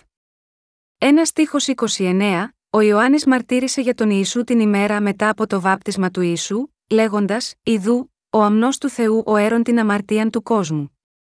Ο Ιωάννης έδωσε το βάπτισμα στον Ιησού που εξηλαίωσε τις αμαρτίες της ανθρωπότητας. Όταν ο Ιησούς ήρθε στον Ιωάννη τον βαπτιστή την επόμενη ημέρα μετά που βαπτίστηκε, ο μαρτύρησε λέγοντας στου ανθρώπους: Παρακαλώ κοιτάξτε αυτόν. Είναι ο αμνός του Θεού, ο έρων της αμαρτίες του κόσμου. Άνθρωποι, κοιτάξτε αυτόν. Είναι ο αμνός του Θεού, ο έρων της αμαρτίες του κόσμου. Επειδή είχε μεταβιβάσει όλες τις αμαρτίες της ανθρωπότητας στον Ιησού με το βάπτισμα, ο ίδιος μπόρεσε να σταθεί προσωπικά ως μάρτυρας του γεγονότος ότι ο Ιησούς ήταν ο σωτήρας. Ιδού, ο αμνός του Θεού ο έρων την αμαρτία του κόσμου, κατά Ιωάννη 1 και 29, ο Ιησούς ήταν ο αμνός του Θεού που έχει πάρει τις αμαρτίες του κόσμου. Ο ιό του Θεού ήρθε στη γη και πήρε την αμαρτία του κόσμου. Στο κατά Ιωάννη 1, 35, 36, ο Ιωάννης ο βαπτιστής μαρτύρησε και πάλι, όπως είναι γραμμένο, τι επαύριον πάλι νίστατο ο Ιωάννης και δύο εκ των μαθητών αυτού, και εμβλέψασις τον Ιησούν περιπατούντα, λέγει Ιδού, ο αμνός του Θεού. Η λέξη αμνός εδώ, περιγράφει τον Ιησού ως το αρνί που, ως υποκατάστατο μας, έχει γίνει η θυσία για όλη την ανθρωπότητα, όπως γινόταν με τη θυσία των ζώων στην παλαιά διαθήκη, που πέθαιναν στη θέση του λαού. Για λογαριασμό δικό σας και δικό μου, ο ιό του Θεού, ο Δημιουργός μας, ήρθε σε αυτή τη γη και καθάρισε τις αμαρτίες τις δικές σας και τις δικές μου με το βάπτισμά του και χύνοντας αίμα. Για να αναλάβει και να εξηλαιώσει όλες τις αμαρτίες στο προπατορικό αμάρτημα, τις προσωπικές αμαρτίες, όλες τις αμαρτίες των παραβάσεων, και οτιδήποτε κακό έπραξε κάθε ανθρώπινο όν από την ημέρα της δημιουργίας μέχρι το τέλος αυτής της γης, ο ίσου έλαβε το βάπτισμα από τον Ιωάννη και έχισε το αίμα του στον Σταυρό. Πριν από περίπου 2.000 χρόνια, ο Ιησούς έχει ήδη καθαρίσει όλες τις αμαρτίες του κόσμου. Σήμερα μετρούμε τα έτη με βάση τη γέννηση του Ιησού Χριστού που είναι ο Κύριος της ιστορίας. Όπως πολύ καλά γνωρίζετε, μιλάμε για ημερομηνίες πριν από τον Χριστό ως π, χ και ημερομηνίες μετά τη γέννηση του ως μη, χ. Μετά Χριστόν στα αγγλικά AD ή Anno Domini, δηλαδή έτος του Κυρίου μας. Επειδή το 30 μετά Χριστόν, ο Ιησούς ανέλαβε εντελώς τις αμαρτίες του κόσμου βαπτιζόμενος από τον Ιωάννη, ο Ιωάννης ο βαπτιστής έδειξε τον Ιησού την επόμενη μέρα και είπε: Ιδού, ο αμνός του Θεού ο έρων την αμαρτίαν του κόσμου, κατά Ιωάννη 1 και 29. Και πάλι την επόμενη ημέρα ο Ιωάννης ο βαπτιστής μαρτύρησε για τον Ιησού, λέγοντας: Ιδού, ο αμνός του Θεού κατά Ιωάννη 1 και 36. Ο Ιωάννης ο βαπτιστής μαρτύρησε το Ευαγγέλιο της εξηλαίωσης των αμαρτιών, λέγοντας: Ο Ιησούς ανέλαβε όλες τις αμαρτίες σας εντελώς. Έτσι ο πόλεμός σας έχει λήξει. Είστε χωρίς αμαρτία. Δεν έχει σημασία τι είδους αμαρτίες μπορεί να έχετε διαπράξει, ο ιό του Θεού ανέλαβε όλες τις αμαρτίες. Αγαπητοί συγχριστιανοί, ο Θεός εξηλαίωσε όλες τις αμαρτίες μας με το βάπτισμα του Ιησού. Αφού μεταβίβασε όλες τις αμαρτίες στον Ιησού, ο Ιωάννης ο βαπτιστής μαρτύρησε λέγοντας: Ιδού, ο αμνός του Θεού ο έρων την αμαρτίαν του κόσμου, κατά Ιωάννη 1 και 29. Ο Ιωάννης ο βαπτιστής μαρτύρησε αυτή την αλήθεια, ώστε όλοι να πιστέψουμε στον Ιησού. Είναι γραμμένο, ούτως ήλθεν εις μαρτυρίαν, διά να μαρτυρήσει περί του φωτός, διά να πιστεύσωση πάντες δέλτα γιώτα, αυτού, κατά Ιωάννη 1, 7. Αυτός είναι ο λόγος που διαβάζουμε στο Ευαγγέλιο του Ιωάννη. Αν δεν υπήρχε η μαρτυρία από τον Ιωάννη τον Βαπτιστή, πώς θα γνώριζαν οι άνθρωποι κατά πόσον ή όχι ο Ιησούς είχε αναλάβει τις αμαρτίες του κόσμου, παρόλο που η βίβλος λέει ότι ο Ιησούς πέθανε για όλες τις αμαρτίες μας, είναι ο Ιωάννης ο Βαπτιστής που μαρτύρησε, έχοντας αναλάβει τις αμαρτίες του κόσμου με το βάπτισμά του, ο ίσου τις έφερε στο Σταυρό. Ο Ιωάννης ο Βαπτιστής ήταν η γέφυρα που συνέδεσε την παλαιά διαθήκη με την καινή διαθήκη. Ήταν ο υπηρέτης του Θεού που έκανε ώστε όλοι οι λόγοι της παλαιάς διαθήκης να πραγματοποιηθούν στον Ιησού. Με αυτή την πίστη, προσεύχομαι για εσάς να λάβετε την αιώνια σωτηρία. Λόγω της μαρτυρίας από τον Ιωάννη τον Βαπτιστή και από όσους είναι σήμερα πιστοί, κατέστη δυνατό για όλη την ανθρωπότητα να πιστέψει ότι το βάπτισμα του Ιησού ήταν για την ανάληψη των αμαρτιών όλης της ανθρωπότητας, και ως αποτέλεσμα, ο Ιησούς έχισε το πολύτιμο αίμα του στον Σταυρό. Δίνω ευχαριστίες στον Θεό που επέτρεψε ώστε όλες οι αμαρτίες μας να εξηλαιωθούν στέλνοντας τον Ιωάννη τον Βαπτιστή και τον Ιησού.